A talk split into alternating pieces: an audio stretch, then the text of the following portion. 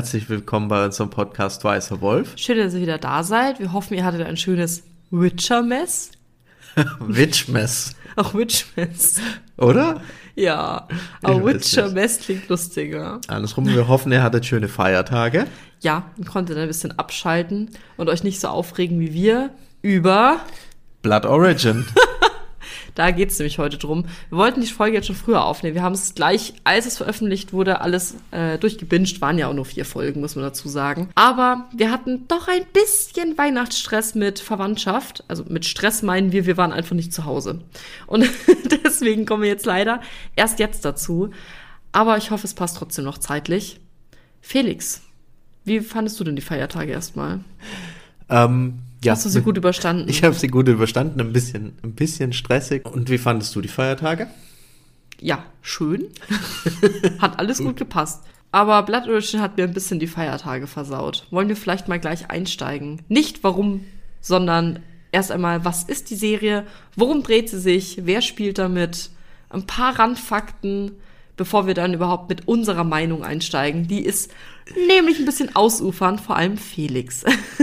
Ich versuche mich zurückzuhalten, aber vielleicht wirklich erstmal, worum geht's? Also, was ist jetzt das Thema? Okay. Und zwar, Blood Origin ist eine Serie im Witcher-Universum, die von Netflix am 25. Dezember veröffentlicht wurde, mit vier Episoden. Ursprünglich waren sechs Episoden geplant. Die wurden auf vier runtergeschnitten. Das sieht man übrigens auch, aber dazu später mehr. Es hat ungefähr eine Laufzeit von vier Stunden und Felix macht weiter. Ich habe nämlich jetzt eh schon das vorweggenommen. Er wollte schon einsteigen, da war ich so, nein, ich rede jetzt jetzt. schon voll dazwischen gegrätscht. Also, im Grunde genommen geht's in Witcher Blood Origin um einen Zeitraum circa 1200 Jahre vor der eigentlichen Witcher Story, die wir kennen, also die Geschichte rund um Geralt.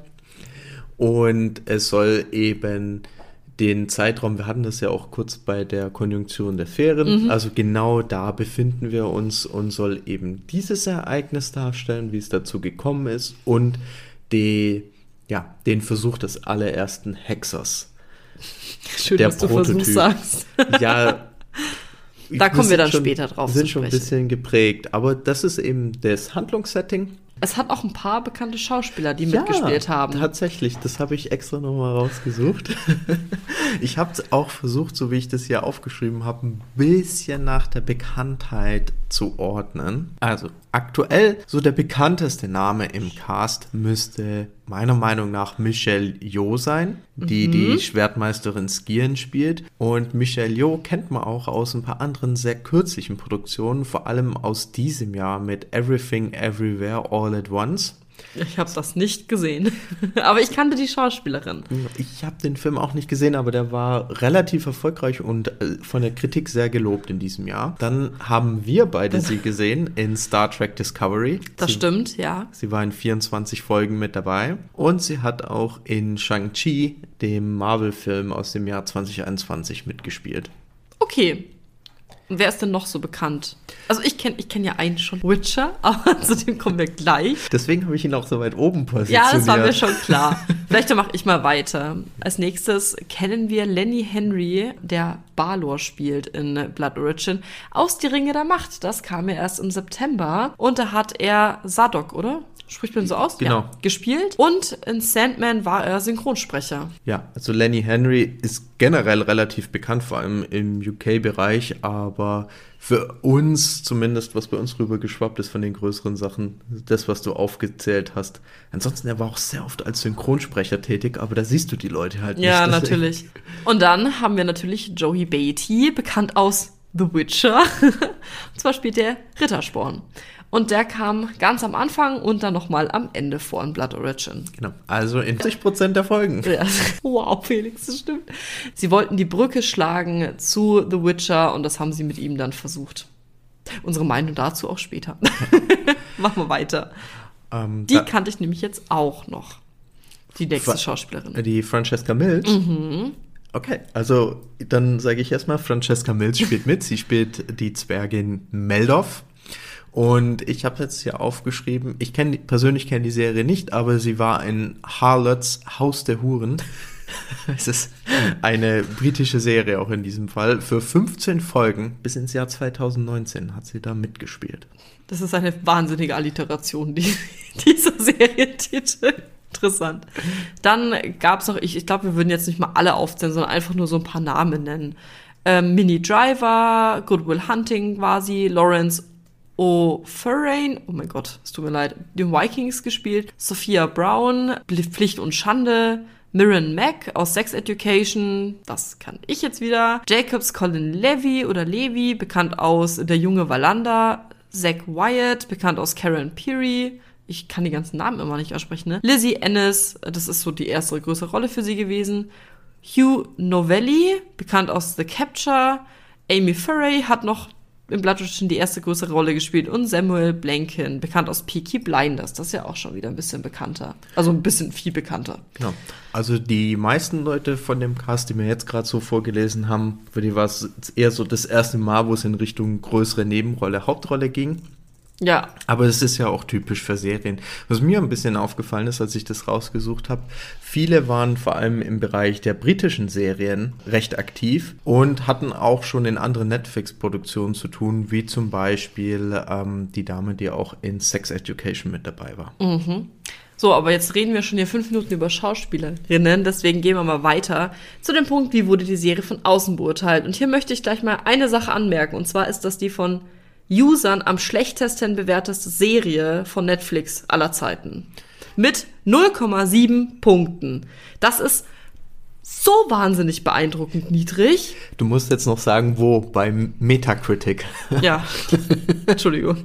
Aber ich finde das wirklich, also die, man muss dazu sagen, die Serie ist überall schlecht bewertet.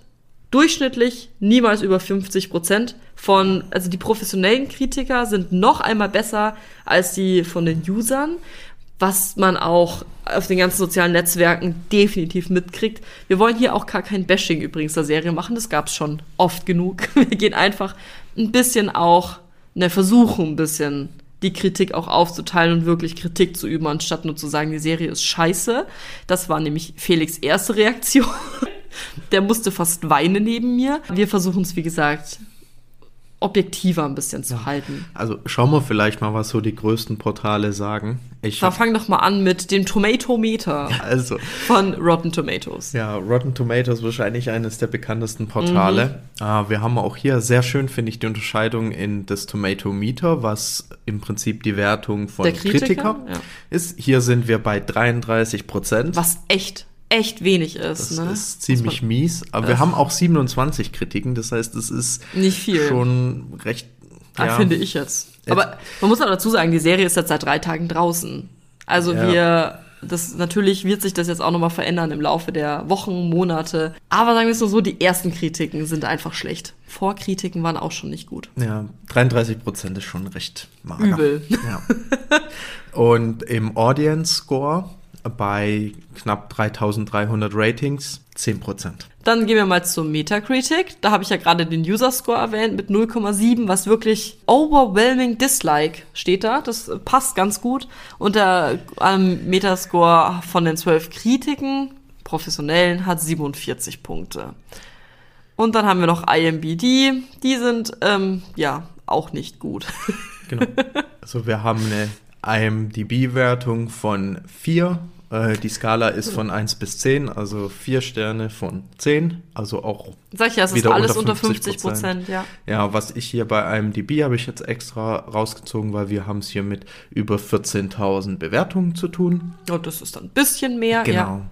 Das, äh, das ist halt auch eine ausschlaggebende Wertung dann. Das ist halt nicht, dass man sagt, es sind irgendwie 20 User-Kritiken, sondern es ist wirklich schon was, wo du sagen kannst, da könnte man sich eventuell danach richten, nach der Kritik dann. Und es ist nicht nur ein, zwei schlechte, sondern es ist einfach, es sind ein, zwei gute. Ne? Ich habe jetzt eine gute Kritik gelesen von der größeren Zeitung, das war in The Guardian, und die Kritik fand ich, die war wirklich schlecht. Also ich fand die Kritik schlecht geschrieben. Und ansonsten auch in Polen habe ich mir ein paar polnische Zeitungen oder Online-Magazine habe ich mir übersetzt und die waren auch durchgehend eigentlich schlecht. Und das ist dann schon sehr bitter. Ja.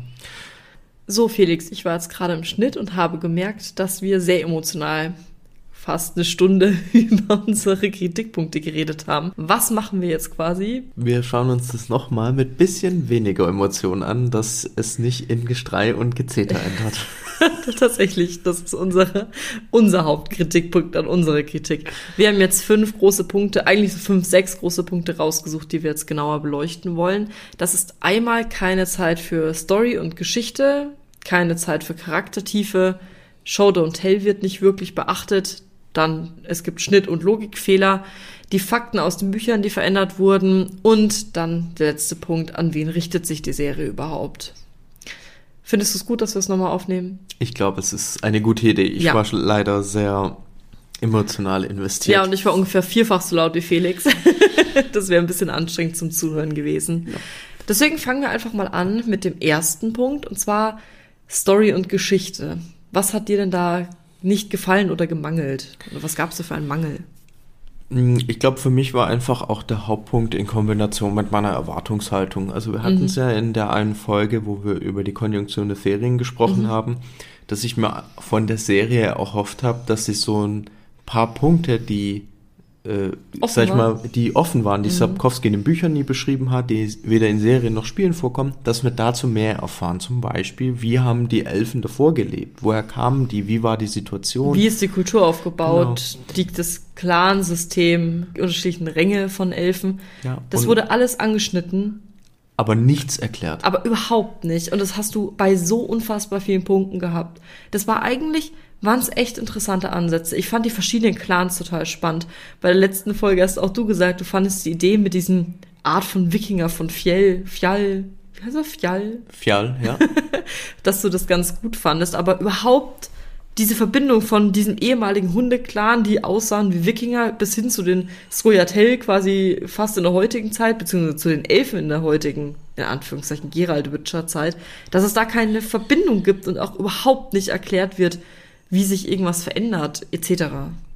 Exakt. Und halt auch die Frage, wie ist das mit dem Weltenreisen? Okay, die Elfen haben das wiederentdeckt, aber die leben doch so lange. Was war denn davor? Und es wurde überhaupt nicht erklärt, außer dass es da Geschichten gab. Genau, Das so mal, wird mal kurz, bei der. Prinzessin, dass mal die Geschichten angerissen wurden, die sich da irgendwie berufen gefühlt hat, aber fertig. Ja. Prinzessin, Kaiserin. Dann wurde darüber berichtet, okay, es wird, irgendwer sagt, ja, es gibt drei Reiche und die bekämpfen sich.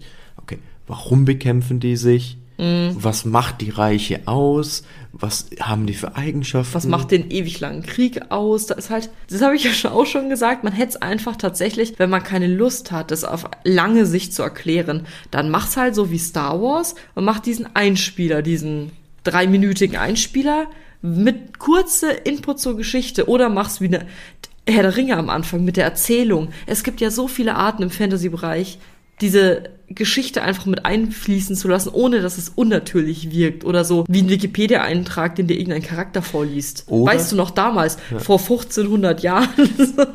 Oder, wenn man das, den risikoreicheren Weg geht, schmeißt die Leute wirklich ohne irgendwelches Vorwissen rein, aber dann lass es auch so. Und dann kannst du halt nicht so vielen Charakteren folgen, sondern dann musst du dich halt auf einen Charakter und halt einen Punkt konzentrieren. Dass du sagst, du tust halt eine persönliche Entwicklung zum Beispiel in den Vordergrund stellen. also character-driven quasi. ja, aber das passiert ja auch nicht. Nee, das war halt beides einfach nicht. Ach, guck mal, da können wir gleich zum zweiten Punkt Charaktertiefe fehlende gehen. Das war für mich, glaube ich, der enttäuschendste. Du hast dich gleich am meisten auf die Story gefreut. Ich mag im Fantasy-Bereich einfach Charaktere total gerne. Ich finde den Ansatz immer spannend, wenn Leute aus verschiedenen Kreisen zusammenkommen und irgend so eine Gruppe bilden, das war halt wirklich richtig schlecht umgesetzt, finde ich. Also die Charaktere haben überhaupt keine Zeit gehabt, Emotionen zu fühlen. Du hast dementsprechend auch keine Emotionen gefühlt. Du hast dich null für dieses Schicksal von irgendwem interessiert. Vor allem am wenigsten habe ich mich das Schicksal von der Lerche interessiert. Am ehesten noch von Meldorf, oder? Der Zwergin. Ja. Die fand ich tatsächlich als Charakter, haben wir beide auch gesagt, dass es ein cooler ein cooles Intro war von ihr und dass sie auch so mitunter noch die spannendste Geschichte hatte, aber da wurde nichts, nichts Emotionales bei diesen Charakteren vermittelt. Die waren auch teilweise richtig schlecht geschrieben. Jetzt habe ich das einen großen Kritikpunkt noch vergessen. Dialoge. Das passt natürlich zu Charakteren auch gleich. Nehmen wir doch mal die Dialoge mit rein, die ja wirklich grottig waren. Teilweise, es waren mitunter die schlechtesten Fantasy-Dialoge, die ich je gelesen habe oder gehört habe. Was einfach daran lag, dass die Elfen sich auch wie Menschen verhalten haben, Die Elfen haben ja quasi keine eigene Kultur gehabt. Das waren einfach nur Menschen mit spitzen Ohren. Die haben geflucht bis zum geht nicht mehr. Die hatten, die hatten so stumpfe Dialoge und so Dialoge, anstatt dass sie mit ihrem Gesicht und ihrer Gestik, äh, keine Ahnung, zeigen, was sie empfinden, saß da jemand da, ich bin traurig. Ich Ja. bin müde. Das ist ich eigentlich schon jetzt der zweite Punkt, den du aufgeschrieben hast, dass es hier, also das Prinzip einer guten Übermittlung von Serien oder Filmen ist ja Show, don't tell. Ja. Dass du nicht einen Erzähler brauchst wie ein Hörbuch, der dir sagt, was passiert, sondern dass du es halt visuell wahrnimmst. Ja. Und das ist, das geht Hand in Hand mit dem, was du über die Dialoge sagst. Ich habe auch immer das Gefühl, die haben das uns irgendwie ein bisschen doof dargestellt als Zuschauende, weil, wie du gerade gesagt hast, dass man sieht, was passiert und es einem nicht gesagt wird. Und es, du siehst, da kommen zwei Leute zusammen, die machen jetzt äh, die Reise und dann kommt eine dritte. Und dann, anstatt, dass sie es einfach dabei belassen und rauszoomen und dann geht's ins nächste Abenteuer rein, zoomen sie raus und dann kommt immer nur, jetzt waren es zwei, jetzt waren es drei, jetzt waren es vier und du dachtest dir, ja, danke, das habe ich bemerkt. Mach doch da im Voice-Over lieber noch einen storylastigen Teil. Wer dorthin ging, fand am anderen Ende des Reiches das statt. Oder, weißt du, was ich auch cool gefunden hätte? Sie sind doch dann in verschiedenen Teilen des Kontinents, dass du dann, wenn sie in eine neue, neue, neue Region reinkommen, dass dann der Erzähler oder diese Erzählstimme, weiß auch nicht mehr, ob es eine Frau oder ein Mann war, War eine Frau. Ah, Okay, ich dachte irgendwie, es war ein Mann. Na gut. Dass diese Erzählstimme einen mitnimmt in die Geschichte dieser Region. Dass sie ein bisschen erzählt, hier sind sie gerade im Moor. Also du hättest so viel machen können und du hast dich entschieden, das Offensichtlichste zu machen. Und zwar zu sagen, jetzt waren es drei. Aus drei wurden vier. Aus vier wurden fünf. Danke zählen können, glaube ich, sehr viele, die zuschauen. Ja, enttäuschend. Platt und enttäuschend. Naja, willst du noch was zur Storytiefe oder fehlenden Storytiefe, Charaktertiefe oder Show Don't Tell sagen? Nee, damit habe ich schon abgeschlossen. Dann gehen wir zum nächsten Punkt. Haben wir am Anfang auch der Folge schon gesagt, die Serie wurde von sechs Folgen auf vier Folgen runtergeschnitten. Logischerweise kommen dann Logik und Schnittfehler dazu und selbst wir beide, und wir achten eigentlich beim Zuschauen nicht wirklich drauf, haben diese Fehler sehr stark bemerkt. Und jetzt vor allem auch bei einer Sache, das ist aber ein wirklicher großer Spoiler, da ist jemand im Gefängnis. In einem Gefängnis ist ein Magier und der Magier kann in diesem Gefängnis keine Magie wirken, weil dieses Gefängnis Magie unterdrückt. Ja, was macht der Magier? Der bricht aus. Der bricht aber nicht irgendwann aus. Nein, der bricht genau aus, wenn die, wie viel sind es jetzt mittlerweile, drei Heldinnen ihn brauchen. Aber da wird auch nicht erzählt, wann ist er ausgebrochen, wie ist er ausgebrochen, was, wie hat Nee, er nee, das geschafft? Die, die treffen sich einfach nur im Wald und der sagt, ja, ich bin aus dem Gefängnis ausgebrochen. Punkt, ne, das war's Jetzt so. wissen wir, was passiert ist. Toll. Ja. Das war halt super oft so. Oder sie sind geritten und dann hatten sie in der nächsten Sequenz hatten sie keine Pferde mehr. Dann, dann hatten wieder sie wieder Pferde. Pferde. Und dachtest dir so, hä, wo sind jetzt die Pferde geblieben? 50 Kilometer hinterher. Ja. Ah, ich habe noch einen Kritikpunkt dann. Ähm, ha. Ich würde jetzt hier das noch anschließen, weil das für mich auch mit den Schnittfehlern oder ich würde es jetzt nicht als Fehler haben. Genau, das Thema Zeit. Also Mhm. Sophia hat es jetzt gerade auch aufgeschrieben. Ich ordne das jetzt hier mal den, dem Schnitt mit zu, weil du hast oft keine Ahnung, wie lang Sachen brauchen. Ja, das also ist bei weil- Witcher aber generell auch schon bei Ah, der Serie schon- gewesen. War schon immer, ein schlecht. Problem, ja. Aber hier ist es halt noch mal gravierender, finde ich, weil du hast Leute, die sind auf einer Reise und der ursprüngliche Ausgangspunkt ist ja, sie wollen zu diesem einen Datum, wo diese Zusammenkunft der Reiche in einer Stadt stattfindet, Mhm. wollen sie hin. Aber jetzt wissen wir nicht, findet die Zusammenkunft in sechs Tagen statt und die brauchen theoretisch drei Tage zum Reisen oder ist es ein Jahr und, die brauchen sechs Monate Es zum gab mal Reisen? eine Was auch immer. Zeitangabe. Das gab's mal. Aber es war halt nichts, wo, wo du dich irgendwie abgeholt gefühlt hast. Es hat mal wieder zu der fehlenden äh, Geschichte hat es auch gepasst, dass man da total verloren einfach sich in dieser Serie bewegt. Kann sein, dass eben diese Indikatoren dem Schnitt zum Opfer gefallen sind. Ja, ich glaube, das hätten sie auch besser Meinst machen du? können. Ich- Ja, sie hätten anstatt zu sagen, jetzt wurden es drei, sagen können nach zwei Wochen. Es ist echt nicht so schwer, eine Zeitangabe auch elegant einfließen zu lassen. Da hast du recht, ja. Ja, oder, das finde ich auch cool, das haben auch manche Serien, dass du die Jahreszeiten hast. Ja, Die Veränderung der Jahreszeiten. So wird das, ohne anzusprechen, Show, don't tell. Genau das ist das Prinzip. oder dass sich die Personen verändern, dass ein Bart wächst. Ja. Man merkt, ich habe schon wieder viel von der Serie vergessen. Wir haben die wohlgemerkt erst vor sechs Tagen geschaut. Das heißt, es war wirklich enttäuschend, wenn ich schon so viel nicht mehr weiß. Ähm, ja, würden wir mal zu, wollen wir erst zu dem Hexer Hulk kommen? Oder wollen wir das gleich einfach im nächsten Punkt mitbesprechen? Und zwar, Also- dass Fakten aus den Büchern stark verändert wurden. Ja, ich würde es damit reinnehmen, weil für Machen mich wir ist das. das einer der zentralen Punkte. Vielleicht erstmal generell vorab. Ich glaube, wir sind beide der Meinung, dass du nicht, dich nicht richtig konsequent an das Ursprungsmaterial halten musst. Dass ja, wir sind für künstlerische Freiheit, wenn sie logisch ist. Genau. Es muss, ein, es muss halt diesen Sinn ergeben und es muss halt auch die Anku Anknüpfungspunkte haben. Ja. Und ich finde, das, was sie hier verändert haben, hat keine Anknüpfungspunkte, macht Sachen total wirr und auch kaputt. Ich habe auch noch mal nachgelesen. Man muss dazu sagen, einer der größten Fakte, den sie mit der Serie verändert haben, war, dass der erste Hexer ein Elf war. Ein Mutantenelf, weil der von so einem Monster aus einer anderen Welt dann quasi mit erschaffen wurde. Und der erste Hexer war in den Büchern kein Elf. Der erste Hexer wurde von Menschen erschaffen und war ein Mensch. Also ursprünglich war es ein Mensch. Gerald war ja auch ein Mensch. Ja, generell ist Hexer im Bereich der menschlichen. Ja. Aber Hexer sind nur Menschen. Genau.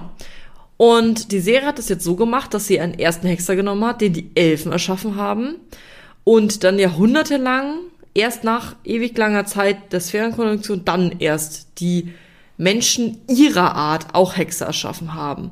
Was halt so einfach nicht stimmt. Und ich finde, das hätte man auch wirklich anders lösen können. Ich finde es jetzt nicht wirklich schlimm. Da fand ich den Spruch von Jaskier schlimmer, dass das ja Gerald überhaupt nicht passt, weil Gerald wirklich super antirassistisch ist. Fand ich irgendwie den Spruch bisschen unnötig, aber das spielt jetzt hier keine Rolle. Aber auf jeden Fall ist es ein Fakt, der mich schon ein bisschen irritiert hat, muss ich sagen. Man muss auch dazu sagen, ich fand alles super vorhersehbar in dieser Serie und auch, dass genau der Elf Hexer wird, war total klar. Aber was ich ein bisschen scheiße finde, muss ich sagen, ist einfach, wie die Hexe auch, also diese Ausarbeitung, dieses, es ist ja kein richtiger Hexer, es ist ja einfach tatsächlich, in Anführungszeichen, Mutant. Also die Frage ist halt, oder so, oder andersrum, es wurde hier vom, aus meiner Sicht halt auch falsch vermarktet, weil es war ja klar Ja, kommuniziert, hey, hier soll es um die Erschaffung des ersten Hexers gehen. Und wenn du dich so weit davon entfernst, das ist ja nicht nur der einzige Punkt. Der andere Punkt ist ja auch, dass dieser Hexer ein Kind gezeugt hat, was sie ja auch nicht können. Das hat er ja aber davor wahrscheinlich schon gemacht. Weiß man's? In der einen Nacht. Also für mich, ich saß, also wurde es eher so beschrieben, dass das nach der ja, das weiß ich jetzt nicht. Aber war. Na, aber auf jeden Fall hättest du das dann halt nicht so vermarkten können, weil du hättest ja sagen können, okay, das ist halt irgendeine Geschichte und die machen da irgendwas, was dann im Lauf der nächsten paar hundert Jahre dazu führt, dass man auf die Idee kommt, hm, mit Menschen funktioniert das besser als mit Elfen, wir können das gleiche benutzen, bla bla. Mhm. Das hätte man ja machen können, hat man halt hier in dem Fall nicht und da ist es für mich auch einfach super falsch vermarktet. Also ja, und ich finde halt, ich finde es total enttäuschend, ehrlich gesagt. Ich habe mich halt darauf eingestellt, wie du gerade gesagt hast, das ist jetzt so der Beginn der Hexe. Und dann geht's auch darum, warum wurden die Hexe erschaffen, die Monster, ähm, keine Ahnung, so ein bisschen halt auch einfach wirklich der Ursprung der Hexer, wie wir sie jetzt kennen und nicht irgendeinmal irgendein Versuch von irgendwas damals. Und dann nennt man es Kräuterprobe und dann ist es genau das Gleiche. Weißt du, was ich meine? Ja, Und vor allem, da ging's um den ersten Hexer und um die Elfen. Und worum ging's am wenigsten fast? Um den ersten Hexer und um die Elfen. Gefühlt, es ging um.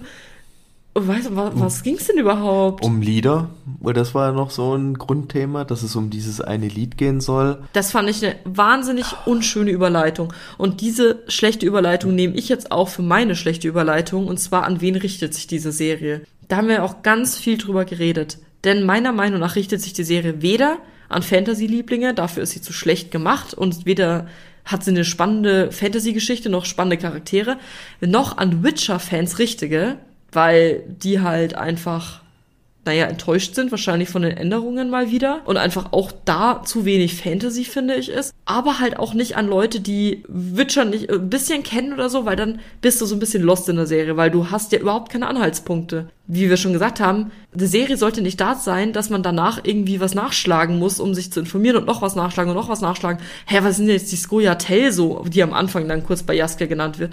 Also wenn ich da jetzt mir überlege, ich kenne Witcher überhaupt nicht und ich starte in diese Serie rein und denke mir, oh cool, eine Fantasy-Serie, was auch immer Hexer sind, aber da ist irgendwas mit Monstern und Elfen. Elfen kenne ich, Monster kenne ich. Dann starte ich rein und dann ist da ein Bade, der mit irgendeiner Zeitreise und dann ist der in irgendeiner Schlacht, wo nichts erklärt wird. Und Jaskier sollte ja eigentlich die Verbindung für die Witcher-Fans so ein bisschen sein, dass man so, ja, ein bisschen was aus der Ursprungsserie, weil wir müssen jetzt drüber hinwegtäuschen, dass Henry Cavill weg ist, so ungefähr. Nein, Schmarrn, das war natürlich vorher, aber Weißt du, was ich meine? Irgendwie hat das für mich keine Zielgruppe, die das anspricht. Aber was ich dazu sagen muss, weil ich gerade über Witcher-Fans geredet habe, wir sind ja auch Fans eigentlich von dem Universum. Und ich finde aber tatsächlich, weil ich noch mal ein bisschen gelesen habe wegen den Bewertungen, das habe ich nämlich vorher vergessen zu erwähnen, Review-Bombing ist natürlich immer scheiße. Also man sollte schon die Serie nicht darauf bewerten, dass Henry Cavill jetzt weg ist. Also weil der haben beides hat das nichts miteinander zu tun. Wenn man das nicht sehen will, ist es okay, aber ich gebe keine schlechte Bewertung bloß, weil ich irgendwas doof finde oder den Showrunner blöd finde. Wenn, dann muss es schon begründet sein, aber halt nicht gleich nach der ersten Minute, genau wie bei Lord of the Rings, also bei Ring of Powers, dass man dann sofort nach den ersten 20 Sekunden in ein Sterne Bewertung reinhaut. Das finde ich unnötig. Ein bisschen. Ja, der Punkt ist halt, die Serie ist von sich aus schon schlecht genug, da musst du nicht noch nachhelfen mit Review-Bombing. ähm, was ich eigentlich sagen wollte, ist, es gibt immer Meckerer, wenn bestimmte Fakten verändert werden. Und du musst es machen. Du kannst nicht ein Buch eins zu eins als Serie abbilden. Also dadurch, dass man eben hier die Veränderungen vornehmen muss aufgrund der Adaption, wirst du immer Leute haben, die sich über die getroffenen Änderungen beschweren, aber wenn du es halt gut machst, mhm. dann ist das trotzdem die Minderheit. Also ja. du führst ja immer das sehr gute Beispiel der Herr der Ringe an. Das ist ja auch nicht ohne Änderungen Nö, verfilmt worden. Nicht. Und da gibt es nicht so viele Aufschrei. Ja, gut, weil Herr der Ringe natürlich grandios ist. also es gab auch was anderes, jetzt zum Beispiel bei Hobbit, wo dann eine Elbin als Liebesgeschichte eingeführt wurde. Das fanden auch viele blöd, ich zum Beispiel auch, weil ich fand es unnötig. Ich finde, man muss nicht immer eine Liebesgeschichte im Fantasy-Bereich haben.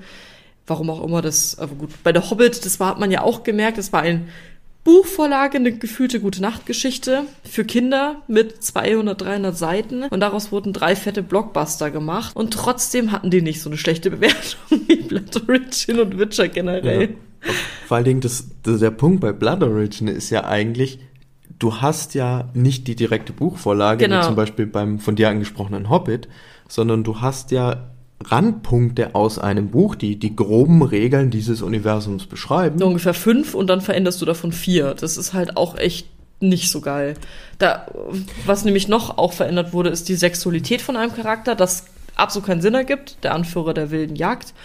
Ähm, also ich finde schön, dass es Diversität gibt in Blood Urchin, will ich dazu sagen. Ich finde das super wichtig, aber dieser eine Punkt hat einfach keinen Sinn ergeben. Für mich war das halt nicht fließend, nee, es war also so nicht eingewoben in die Story, sondern nee, es genau. war einfach bam, hier ins Gesicht. Ja, wie bei Meldorf, da war es ja wohl so. Ja, Natürlich, genau, eingewoben. Genau, da ne? hast du das überhaupt nicht gemerkt. Da hat es auch voll gepasst. Genau, aber bei dem hast du halt gemerkt, warte mal, den Charakter kenne ich, irgendwie passt es gerade nicht, so ungefähr. Und was tatsächlich mich einfach gestört hat, war das ganze Thema um die Magie. Ich habe da auch nochmal nachgeschaut. Die blaue Fliege, wie Felix und ich sie beschreiben, die ist direkt ja mit der Chaosmagie verbunden in einer anderen Welt und gibt ja dann auch dem, dem einen Dude. Balor. Danke, ich war irgendwie bei Baldor. Der, die gibt ihm ja auch die Chaosmagie, warum auch immer. Warum auch immer sie ihm jetzt eine bestimmte Magie gibt. Aber die Magie, die wir jetzt kennen bei Witcher, ist ja die Chaosmagie. Also ist ja die Magie, die das Chaos kontrolliert auch, beziehungsweise Magier nutzen diese ja. Magie. Aber die hatten ja vorher schon eine Magie. Aber welche Magie das ist, es wird einem auch nicht erklärt, warum strebt er nach Macht. Nach was für einer Macht strebt der? Strebt er nur nach Macht durch Magie, strebt er dadurch ein Kaiserreich komplett zu beherrschen, alleine, ja, so grob wird's angesprochen, aber ich finde auch als Bösewicht ist er total farblos. Ja, weil er äh, keine Motivation. Also aber du, die ganzen, ganzen Leute haben keine Motivation nee, fast. Es, äh, äh, oder zumindest es wurde für unser Wahrnehmen nicht transportiert. Ja, das, das macht ist, alles keinen Sinn. Die Motivation haben da total gefehlt bei den ganzen Charakteren. Ja. Eine, eine Stelle, über die muss ich mich jetzt aufregen, weil die mich wirklich aufgeregt hat, war, als der vierte Gefährte dazu kam und gefragt wurde, ich zitiere ungefähr so grob, kannst du kämpfen? ich wünschte, ich könnte es schlechter oder nicht so gut. Und dann im ersten Kampf erstmal total erschöpft ist, überhaupt keine Kraft mehr hat und du dir denkst, ah, den bauen sie als Bruder Tod auf, ich glaube, so hieß der, mit totalen Kampfskills, der aber dann eigentlich zu müde ist zum Kämpfen, wo ich mir denke, Punkt zwei. ja, habe ich mir auch gedacht. Weil du hättest den einführen können mit einer richtig coolen Kampfsequenz, wenn du das so transportieren Ja. willst. Anstatt zu sagen, ja, ich bin sagen, ein toller ja. Kämpfer. Einfach nur, hey Leute, ich kann gut kämpfen. Ja, Glaubt du mir kannst einfach. gut kämpfen. Vertraut mir, Bruder und Schwester. Ich kann das, klar. Ich, ich weiß es nicht. Naja, Also, auf jeden Fall.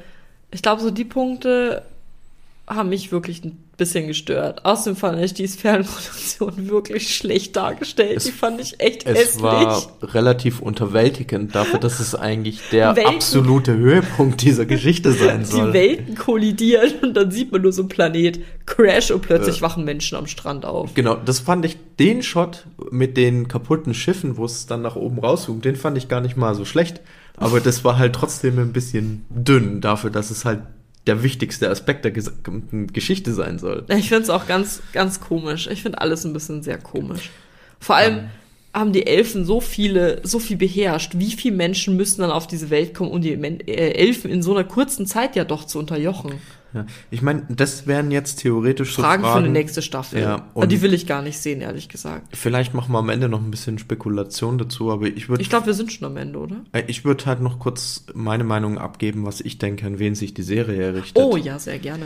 Ich glaube, es hat keine richtige Zielgruppe vom Wissen her. Ich glaube, für wen oder was hier gemacht wurde, ist einfach Content für die Plattform. Das sieht man ja bei allen diesen Streaming-Anbietern, dass es immer mehr Sachen gibt, wo du einfach nur sagen musst, Es geht es nur ist- um, da ist dann was, ne? Genau, da ist dann was. Und was ich öfter gelesen habe von Leuten, die das gut fanden, ein ums andere Mal, war einfach der Hinweis, hey, das ist doch super, ich schaue mir das an und mache nebenher was anderes. Aus meiner Sicht, ich finde es schade, dass etwas, wo ich mit Herzblut dranhänge, so in so einer Art und Weise produziert wird. Weil ich möchte, Mit solchen Maßstäben. Genau. Allem, ne? Ich möchte was haben, was so eine Qualität hat, dass es mich 100% fesselt. Ich meine, du siehst halt viele Aspekte, was du angesprochen hast, mit denen nur einzelne Momente, flache Dialoge, wo du nicht folgen musst. Das ist alles perfekt, wenn du nebenher was anderes machst, wo du nur so, du guckst drei Sachen an, einen Topf, ein Bügelbrett und dann guckst du also alle fünf Minuten mal auf die Serie und wenn du bei der Serie Weil einfach du nur verpasst ja reinguckst. nichts sonst. Exakt, du verpasst nichts. Du kannst jederzeit einsteigen.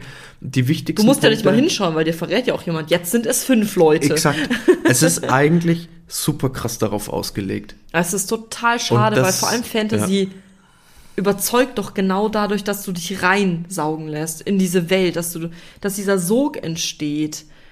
Das bei Büchern, bei Filmen, bei Musik, bei allem was Fantasy, das ist ja das Eintauchen in eine andere Welt und nicht das Berieseln lassen mit irgendwelchen langweiligen, saudämlichen Dialogen. Aber genau so ist es aus meiner Sicht Ja, gestaltet. Es ist recht. einfach, es konzentriert sich auf wenige Momente, die du dann wiederum als kurze Ausschnitte schön als YouTube Short oder als TikTok hochladen kannst Ja, für maximal denn 30 ja, für 30 Sekunden Interesse reicht's ja mal eine schöne Schwertsequenz von 30 Sekunden. Das lässt sich doch richtig fuchsig macht und was ich, was hier vielleicht ein Grund war, dass wir das so bekommen haben, dass das halt auch der Content war, der produziert werden sollte. Ja, das ist total enttäuschend. Ich, ganz ehrlich, weißt du, was ich mich frage, wenn wir mal so einen Ausblick jetzt machen? Ich frage mich wirklich, was bei Netflix falsch läuft, wenn die eine zweite Staffel genehmigen. Das ist, wenn die das genehmigen, dann ist der Streaming-Anbieter in meiner Achtung sowas von gesunken. Ich bin ganz deiner Meinung. Ich meine, es sind viele Punkte da, wo du denkst, okay, da könnte jetzt eine zweite Staffel weitermachen. Ja, will halt nur echt keiner sehen. Ne? Ich würde es mir hart überlegen, das anzugucken. ich würde es mir anschauen für den Podcast. Ich, bin fast an dem Punkt, dass ich sage, also ich will das nicht mal anschauen, weil ich, ich will nicht, dass das weitergeht. Ja, verstehe ich. So habe ich es mir aber auch gedacht. Naja, ich glaube, das wäre es jetzt mit unserer Kritik. Wir sind Ja. jetzt sehr melancholisch am Ende. Ja, ich, hab's, ich wollte es gerade sagen, ich bin jetzt sehr traurig im Ende. Vielleicht machen wir jetzt noch was Schönes. Bei der letzten Aufnahme waren wir wütend und jetzt sind wir melancholisch und traurig.